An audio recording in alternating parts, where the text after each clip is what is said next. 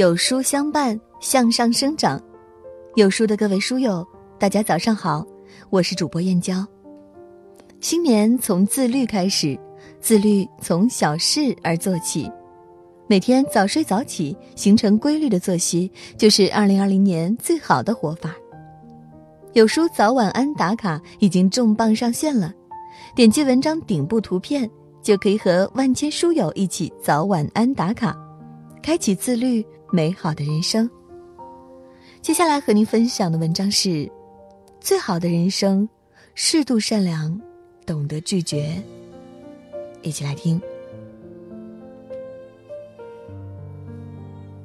有人说，心软是一种不公平的善良，成全了别人，委屈了自己，却被别人当成了任人宰割的傻子。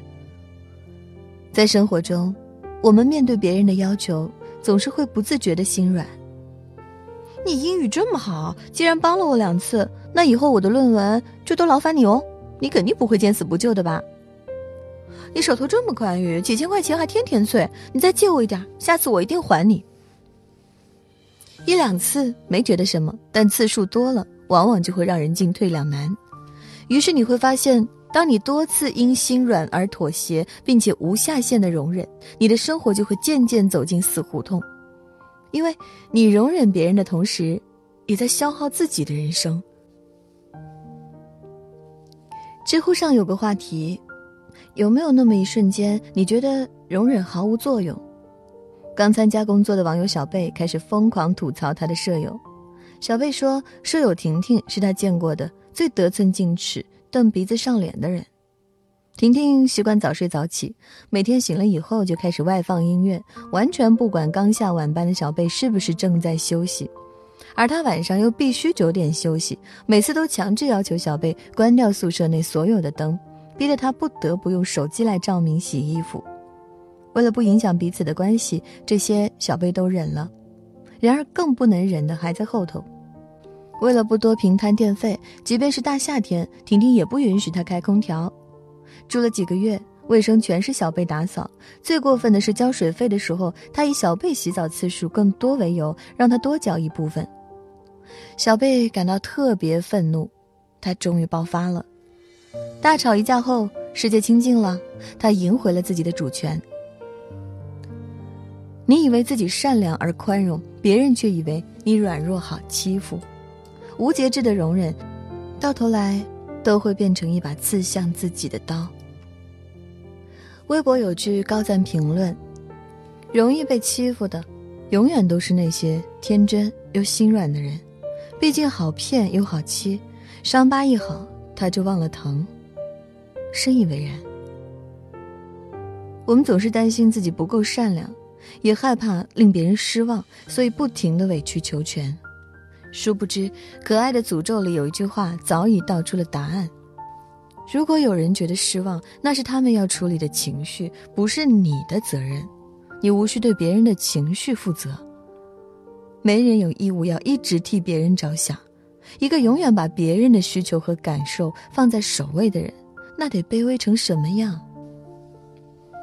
复旦大学陈果教授说过：“你的善良，应该略带一点锋芒。”不管是与人为善，还是给人包容，前提都是不为难自己。网友的堂妹就是这样的例子。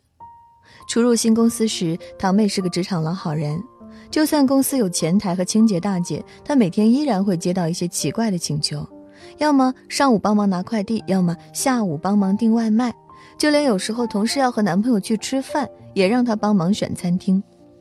最过分的是，每次订外卖之前，同事都笑脸盈盈。吃完饭后，各自抹抹嘴，谁也不提饭钱 A A 的事儿。去要吧，有的同事就说了：“哎呀，不就十几块钱的事儿嘛，同事一场不用分这么清楚吧？下次我请你就好了。”次数多了，自己竟落了个小气抠门的下场。不去要吧，自己一个职场新人，资金也是极其有限，尤其到了月底，生活更是捉襟见肘。这天中午到了饭点，同事们又开始在群里隔空喊话他。点名要吃某某家的外卖，他决定先礼后兵，改变一下现状。等会儿我就帮大家订，不会饿着大家的。还有就是之前帮大家买饭的明细和单据我都发群里了，有异议的伙伴可以过来问我。十几块钱是不多，但谁的钱不是大风刮来的？同事面面相觑，点开图片一看，这才知道共欠了他两千多。网友的堂妹说：“从那以后，办公室的氛围格外神清气爽。不要怪别人太贪婪，也不要怪社会太不温暖。一个连自己都维护不了的人，又如何去要求别人来体恤你呢？就算我们有包容别人的义务，但却没有无限次容忍的责任。人要想发出光芒，必须先长出锋芒。”做一个有原则的坏人，远比做一个无棱角的好人要轻松的多。我的一个学弟大山，多年前回家过年，碰到一个远房亲戚在推销保险，打着亲情的旗号，亲戚逢人便强买强卖。哟，弟妹，你说你结婚的时候我还去帮忙了呢，就冲这个你得帮我一忙。哎，小侄子，我是看着你长大的呀。你说你都混得这么好了，肯定不能看着我丢掉饭碗吧？一来二去，面子上过意不去，尽管手头紧，大山还是咬牙买了两份保险，说是十年期，到时候能连着本息全拿出来。眼看着合同就到期了，他去保险公司问问情况，打算取出来结婚买房。哪知这两份保险是三十年之后才能全部取完的。这期间只能取一部分分红，大山傻眼了，又急又气，却不得不把买房的事暂时搁置。为此，女朋友也提出分手，大骂他是个骗子。人间失格里有这样一句话：“我的不幸恰恰在于我缺乏拒绝的能力，我害怕一旦拒绝别人，便会在彼此心里留下永远无法愈合的裂痕。”不懂拒绝，就像一种顽疾，不由分说地啃噬着人们的一生。懂得拒绝，人生才更自在清静。就像启功先生那样，身为著名的书法家和国学大师，他每天都会接待很多人的拜访。有一次，他身体不适，为了不被访客打扰，于是在门口贴了一张纸条：“熊猫病了，谢绝参观，如敲门窗，罚款一元。”前去的访客一看，立刻就明白了，会心一笑之后，自然都安静的离开了。三毛曾说：“不要害怕拒绝他人，如果自己的理由出于正当，当一个人开口提出要求的时候，他的心里早就预备好了答案。”每一种井井有条的人生，都是靠拒绝一些事情得来的。看清自我的需求和意愿，大胆的对一些裹挟。说不，你的人生才更轻松。美国康奈尔大学做过一项调查，发现，那些过度随和并且完全不懂拒绝的人，比那些性格强势的人收入要低百分之十八。毫无底线的接受或帮忙，并不会给他们带来和谐的人际关系，反之，只会得到别人的轻视。所以，永远不要去做一个容忍无度的弱好人。这个世界本没有太多的将心比心，你善良，有的人就狠心欺骗；你宽容，有的人就得寸进尺。真正的将心比心是建立在双方人格对等、交付对等的基础上的。只有这样，我们的人际关系才是和谐健康的。网易云评有句高赞评论。烂好人是一种毒药，不仅让自己上瘾，还会让对方对你的所求不断上瘾，直至最后，大家都变成了仇人，才会结束这种带着烈性毒药的人际关系。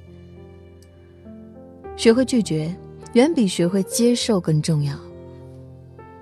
要知道，物极必反，任何宽容到了一定程度，与别人是蜜糖，与自己却是砒霜。拒绝心软和无底线的容忍，你才能从乱七八糟的生活里找到头绪，逐渐步入人生的正轨。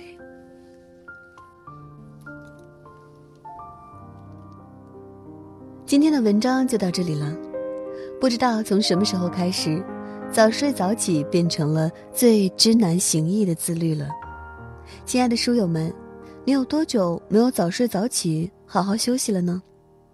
如果你想拥有一个好的身体，开启自律的人生，不妨与有书君一起关注有书早晚安打卡小程序，和万千书友一起早晚安打卡。长按下方小程序码，让我们一起迎接更好的自己，迎接更好的二零二零年吧。在这个碎片化的时代，你有多久没有读完一本书了？长按扫描文末二维码，在有书公众号菜单免费领取五十二本好书，每天有主播读给你听。我是主播燕娇，明天同一时间不见不散。